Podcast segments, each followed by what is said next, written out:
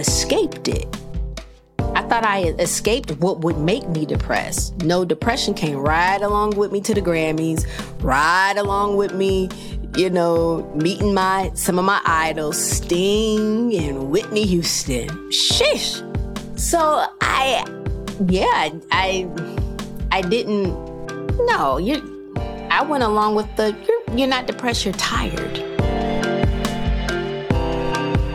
Welcome to Imposters, the show where I talk to world class execs, athletes, and entertainers about their personal challenges and how overcoming those challenges has shaped their careers and lives for the better. I'm your host, Alex Lieberman, co founder and executive chairman of Morning Brew. My guest today is Michelle Williams. Michelle is perhaps best known as a former member of Destiny's Child, the iconic R&B group that dominated the music charts in the early aughts. If you're a millennial, you're probably very familiar with some of their hits like Say My Name, Survivor, and Bootylicious. To this day, Destiny's Child is one of the highest selling female singing groups of all time. Michelle has also released several solo records, including Heart to Yours, Do You Know, and Unexpected, which went on to top Billboard charts. But despite all of the success, Michelle has struggled with her mental health. And in many ways, she's the perfect example of how depression can be a very private and hidden mental illness. Recently, Michelle has released her first book, a memoir titled Checking In, about her struggles with depression and anxiety throughout her life and career. And she was so gracious to share her story with us today. My full conversation with Michelle Williams right after this quick break.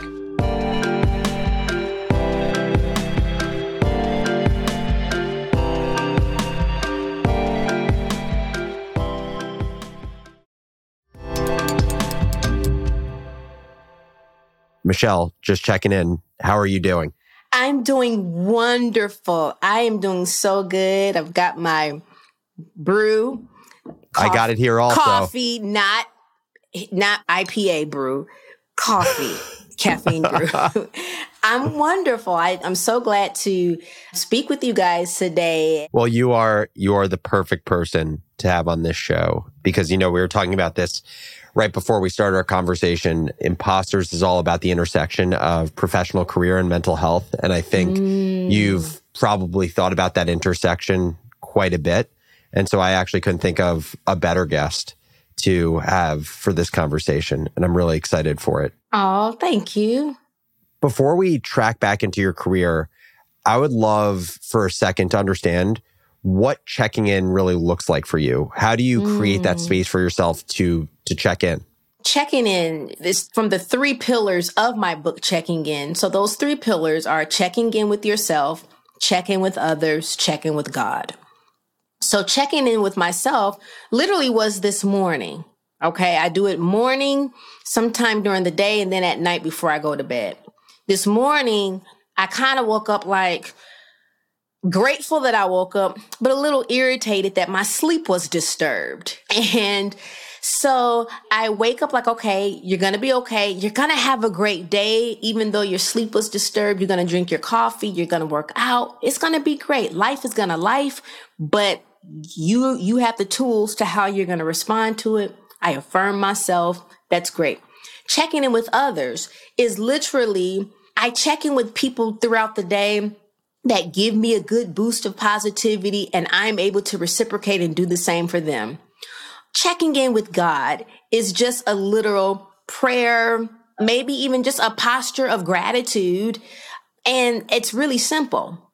There have been days where I don't do the three pillars and I can feel a total difference when I think, oh, I can just do it internally. No, you have to say it out of your mouth.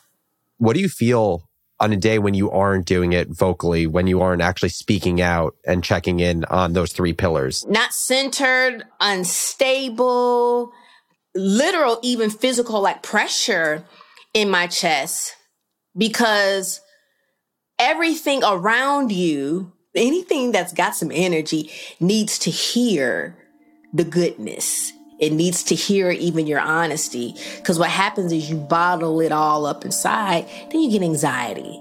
I was having brunch with someone yesterday. They went to the ER because they thought they were having a heart attack. And the doctor told them, Your blood work, everything came back normal. That pressure in your chest was anxiety. I Jeez. thought I thought he had gas or indigestion. I was like, oh my God, yes, go to the ER. Go now. Anxiety. I love Michelle's process here about checking in because I think it accomplishes two really important things. The first is that checking in makes you aware of the difficult emotions your body automatically protects itself from. And when you don't do this, your emotions bottle up and then blow up all at once. The second thing it accomplishes is when you check in, you receive so much good data from your body that can help inform your decision making moving forward. By noticing what's giving you good feedback and what's taking away from your energy, you can be more deliberate in your behavior. And so the act of checking in really is this act of taking your body off of autopilot and really understanding what's going on in between your two ears. I want to get to, in a few minutes, kind of what experiences you had in your life that have led to you understanding the importance of checking in. But I want to start by people understanding your story. So, can you share with the audience before you joined Destiny's Child, what was your life like up to that point and what was your interest in being a singer up to that point? All right. Well, shout out to anybody who could possibly be from my hometown of Rockford, Illinois, that's watching this. Rockford is a city about 60 miles west of Chicago.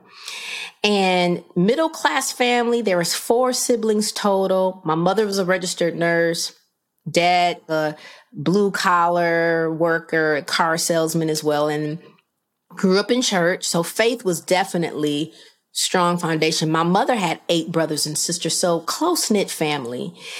But, you know, each household is different. And I'll never forget, um, I'll fast forward up until around the seventh grade, knowing something was a little different, sleeping a lot, grades just dropping out of nowhere.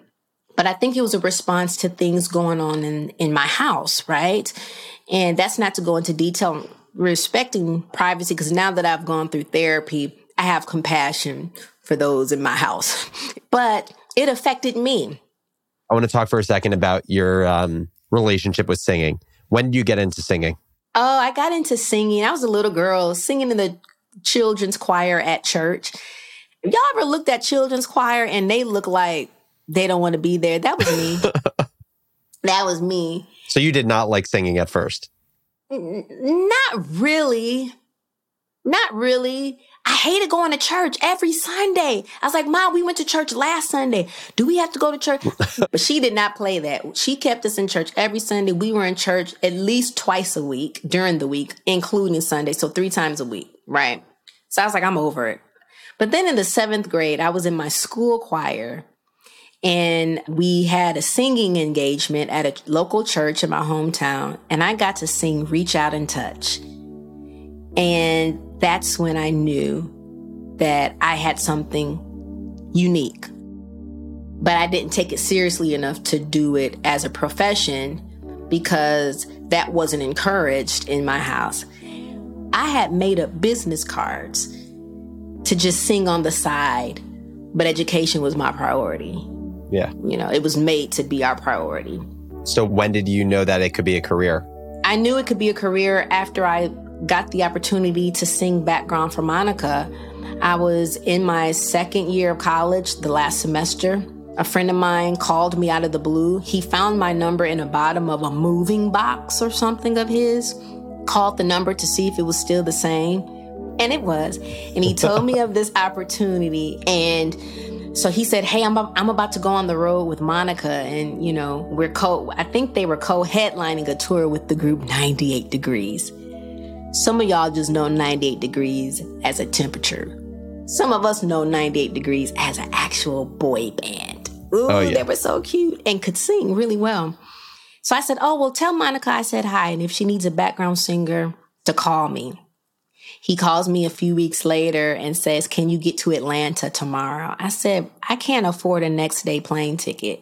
And his cousin worked for United Airlines. I got a buddy pass, flew to Atlanta, auditioned to sing background for the R&B star Monica. That's how I met Destiny's Child on the tour.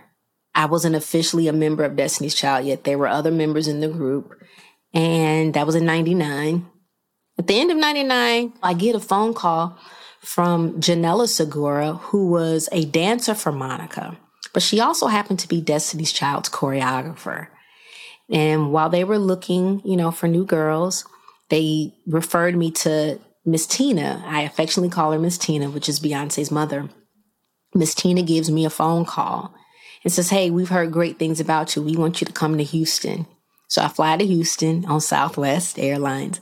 I get to Houston. They pick me up from the airport. It's Miss Tina and Solange, their youngest. And um, I go meet Beyonce and Kelly, and we sing a little bit. We just talk about life. I think we went to Pappadeaux's for lunch the next day. And I just remember saying, wow, if I never get the opportunity to see these girls again, they are amazing. And not only did I get to see them again, we traveled the world together. We've had so many milestones together. Um, and I, I tell young people that story too because work ethic and how you treat people is so important. It's so important. I wasn't the best singer or the best dancer, but I believe it was something about my work ethic, even as a background singer for Monica. How you show up, how you treat people could literally be an open door for that one phone call or that reference. Be referable, basically, be referable. Totally. And come with the goods when they call your name. Be ready when they call your name. As history can attest now, Michelle was certainly ready when her name was called. Destiny's Child would go on to incredible success with 13 hit singles, over 50 million record sales worldwide, and winning numerous awards, including multiple Grammys. And while Michelle's career was taking off, internally, she was beginning to suffer. So the entertainment industry did not cause depression. I didn't sell my soul, and now the result is depressed. Yeah, all that stuff and rumors that people put. Actually, Destiny's Child, I would say, probably saved my life. When I say Destiny's Child, Beyonce and Kelly two loyal sisters, not blood related, but definitely purpose partners, soulmates. And I'll never forget during Destiny's Child, I told our manager, I said, I could be wrong. I said, I feel like I'm feeling depressed. And Matthew Knowles was like, No, you can't be depressed. Y'all just signed a multi million dollar deal. Y'all are about to go on tour and y'all have Barbie dolls, Hasbro and Mattel. But you talk about you're depressed. You can't be depressed. And I said, you know what? Maybe I'm homesick. I, I'm going to just charge it to that. Maybe I could be tired because we worked a. And um, after Destiny's Child was pretty much over, um, just kind of slipped into a depression. And like I said, I did not get a diagnosis until I was in my 30s. So imagine going from seventh grade to a little bit of college, majoring in criminal justice, minoring in sociology, thinking I'm about to be an attorney or a forensic psychologist, and then get an opportunity to sing background for Monica. That leads to Destiny's Child. So I'm going through all from seventh grade all the way up into this because me coping with depression was isolation. I just knew to get out of whatever was making me uncomfortable. So I would just isolate, even on the road with the girls. One day, Miss Tina, Beyonce's mother, had to come in my hotel room and open up the curtains. Like, girl, why are you in the dark? I'm like, get out my business. I like watching movies and eating room service, you know. Um, but symptom of depression. But thank God through therapy, counseling, getting the right tools and resources, I don't have those days.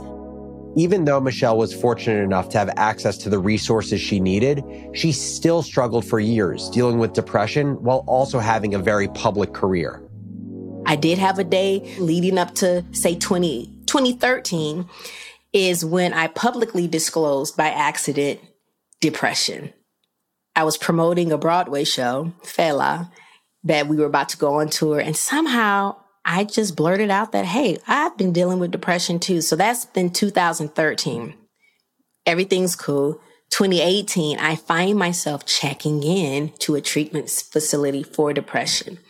Because I realized even though I had the diagnosis of depression, I was using therapy as a reactive. I would mm-hmm. only go to therapy to tell on somebody. Yep. he did this. he cheated. I don't deserve that. Everybody's getting on my nerves.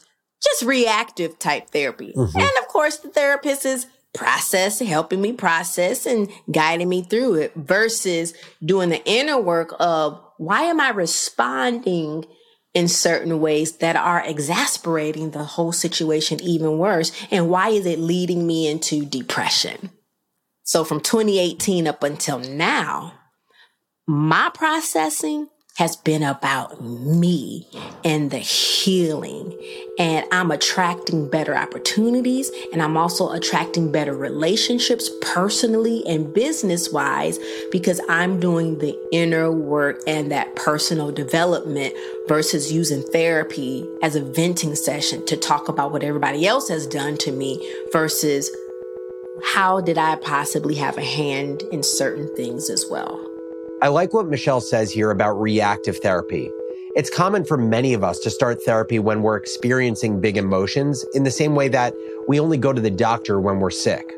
I know for me, in my early years of therapy, I was completely reactive myself. When I was feeling heightened anxiety, I would hit up my therapist and say, Hey, can we chat now?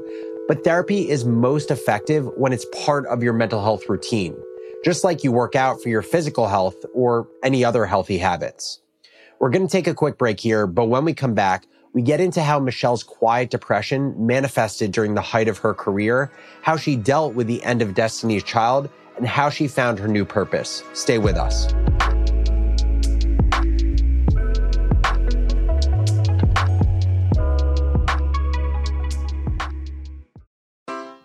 Take your business further with the smart and flexible American Express Business Gold Card.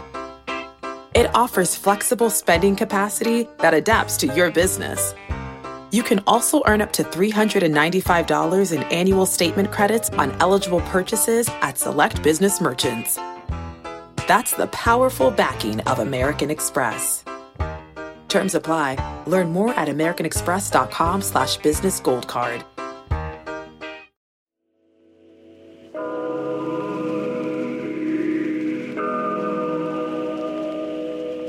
And we're back. Before the break, Michelle talked about the start of her singing career and how early hints of her depression showed up. So often, depression can be nearly undetectable by those around us, and often even to ourselves. And this was very much the case for Michelle for quite a long time. You know, one question I have about that is I would say at arguably the peak of your and Destiny Child success after the release of Survivor, mm. you got mm incredibly positive feedback from your fans. Like to me, that had to have been one of the highs of that journey. How did you rationalize your own feelings of depression and anxiety at that point in your career when you were also experiencing the highs of just success in your music? How did you deal with this idea that I am wildly successful in my career right now, yet I still don't feel right? I think because I was so high functioning, it took me until I got my diagnosis. I'm talking about all of this reflective. Yep. In the moment, maybe that, like I said, that one time I was like, I feel like I'm depressed. But I think even after that, I just went on to doing, went back to, you know, even laying in the bed sometimes. It's when you're, when you're high functioning, laying in the bed almost gets confused with just exhaustion because you've been working yeah, so hard. You're just tired. You're just tired. So do you think at the time you didn't even view it necessarily as depression? Like you didn't know it was anything related to your mental health? I did not. I thought I had escaped it. I thought I escaped what would make me depressed. No, depression came right along with me to the Grammys, right along with me, you know, meeting my, some of my idols, Sting and Whitney Houston. Shish. Oh, Sting was my imaginary husband until I found out he was married. I was like, oh, I don't play that. You can't be, you can't be lusting after somebody's husband. So,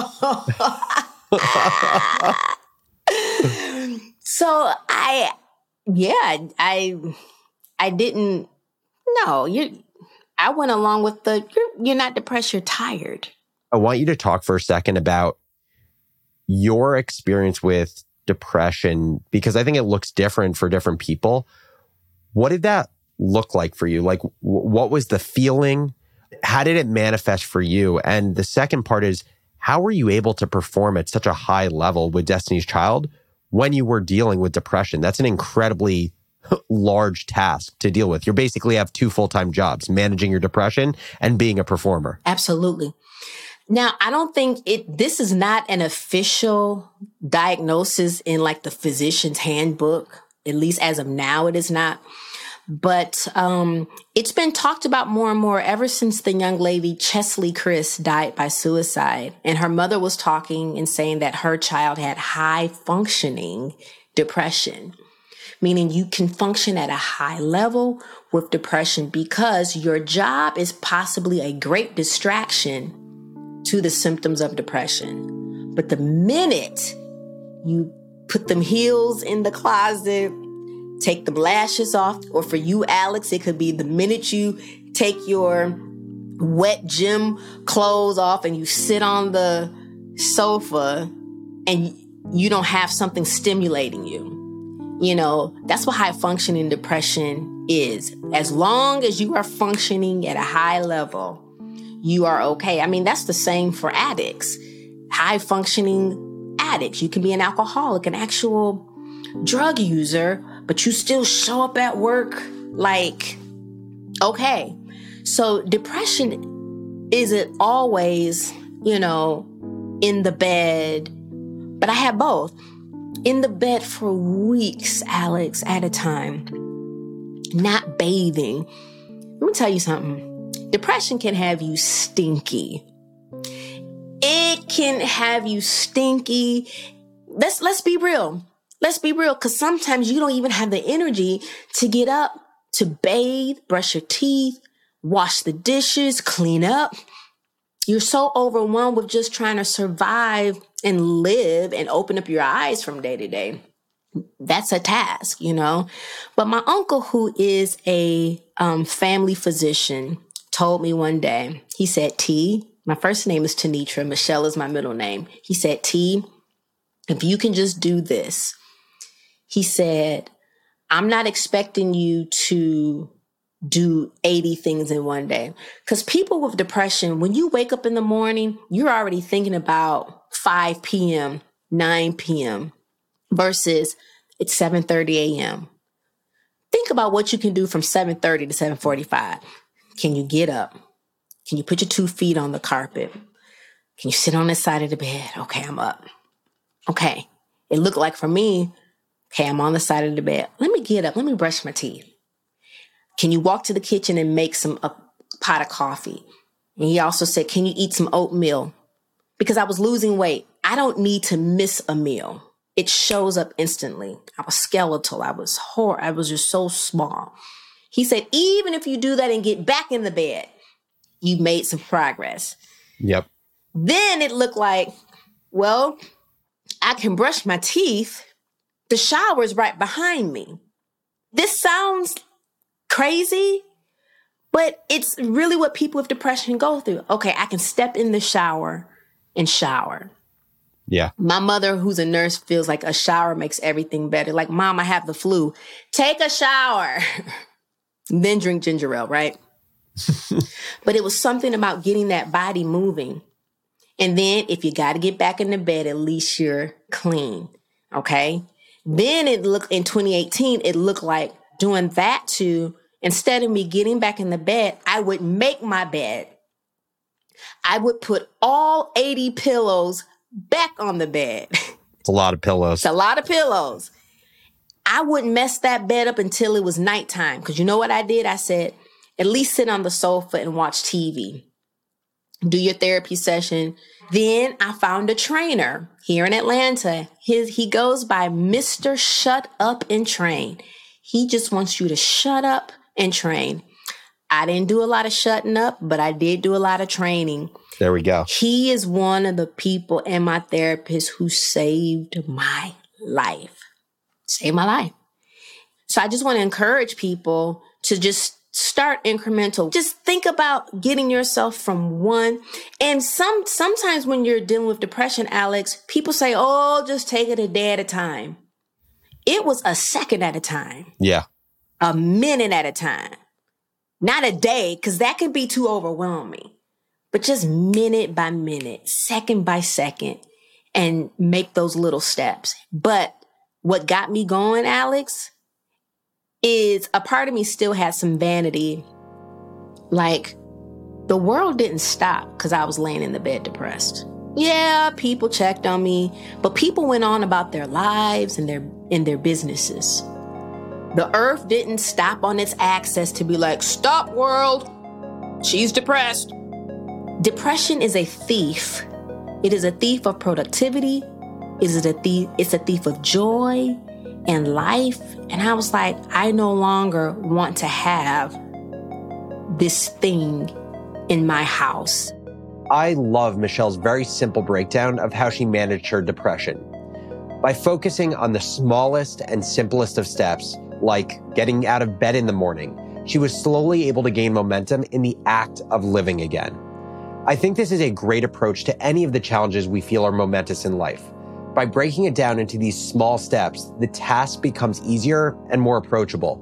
So, you have your own podcast. I do. Thank you for the acknowledgement. I do. I do and it is great. And you interviewed your dear friend Kelly Rowland on it. And one of the questions that you asked her was how she deals with loss. Mm-hmm. And Kelly's answer was that she really tries to escape the feeling of loss.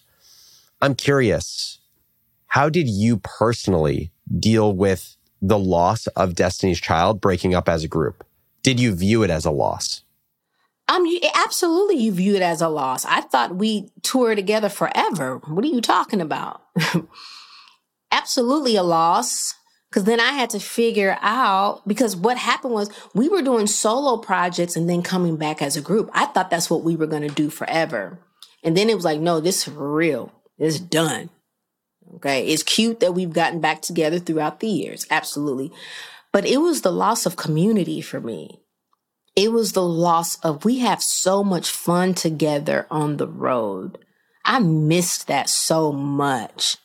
It's like you can take the darts better when it's when you're with your girls versus when you're just by yourself.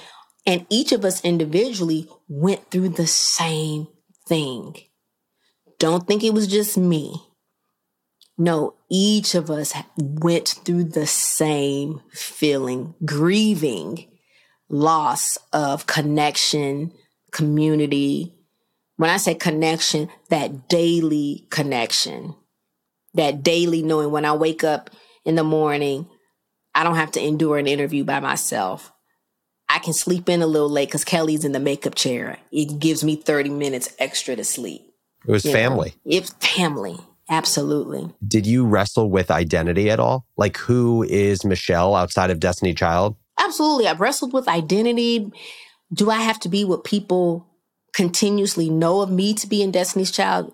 Are y'all expecting fire, sequins, glam popping up out the state? What are y'all expecting? Yeah. Living up to that. A Michelle Williams budget was not a Destiny's Child budget. you know what I mean? And all of us talked about that.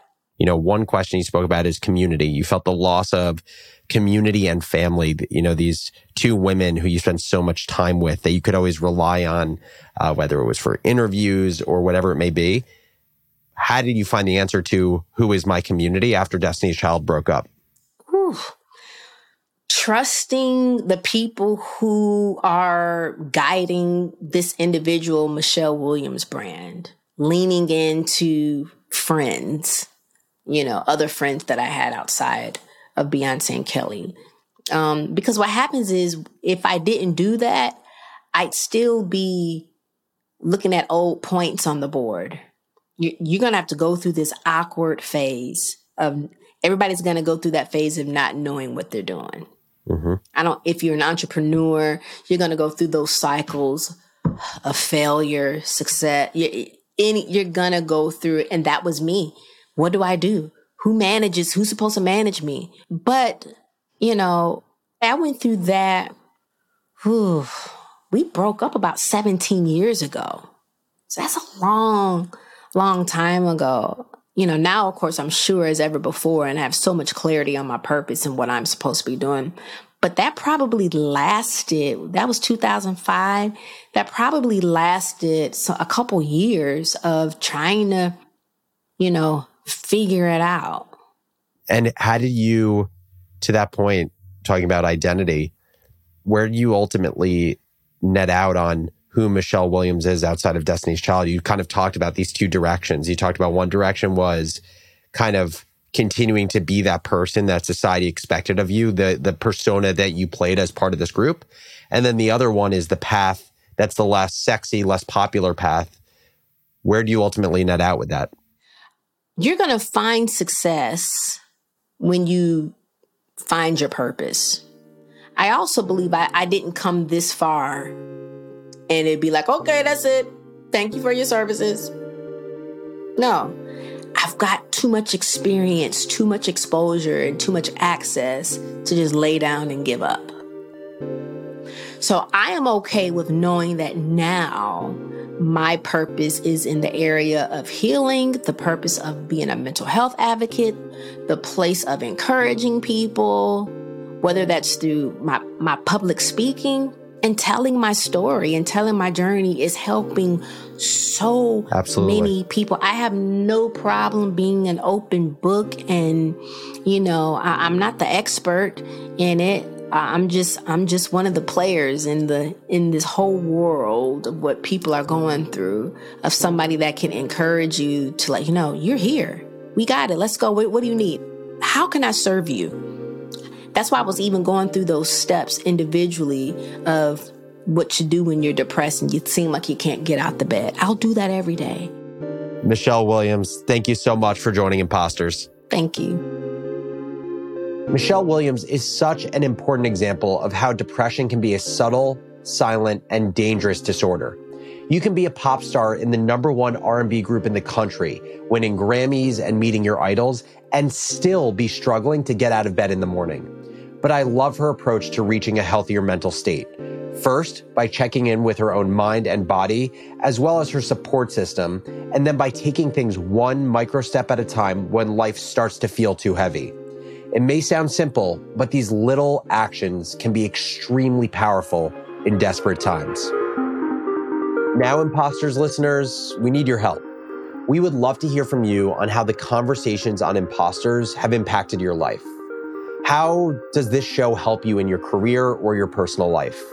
Are there any particular guests or episodes that have stood out to you? And tell me the stuff that you haven't liked, where you want the show to get better. Our goal is simple. We want to make this as valuable as humanly possible and make the show worthy of your time. So shoot me an email at alex at morningbrew.com and I'll get back to you as soon as possible. Imposters is a production of Morning Brew. Our senior producer is Vishnu Valavaneni and Michaela Heck is our producer. Brian Henry is our executive producer and AB Silver is our booking producer. Our sound engineers are Dan Bauza and Rosemary Minkler.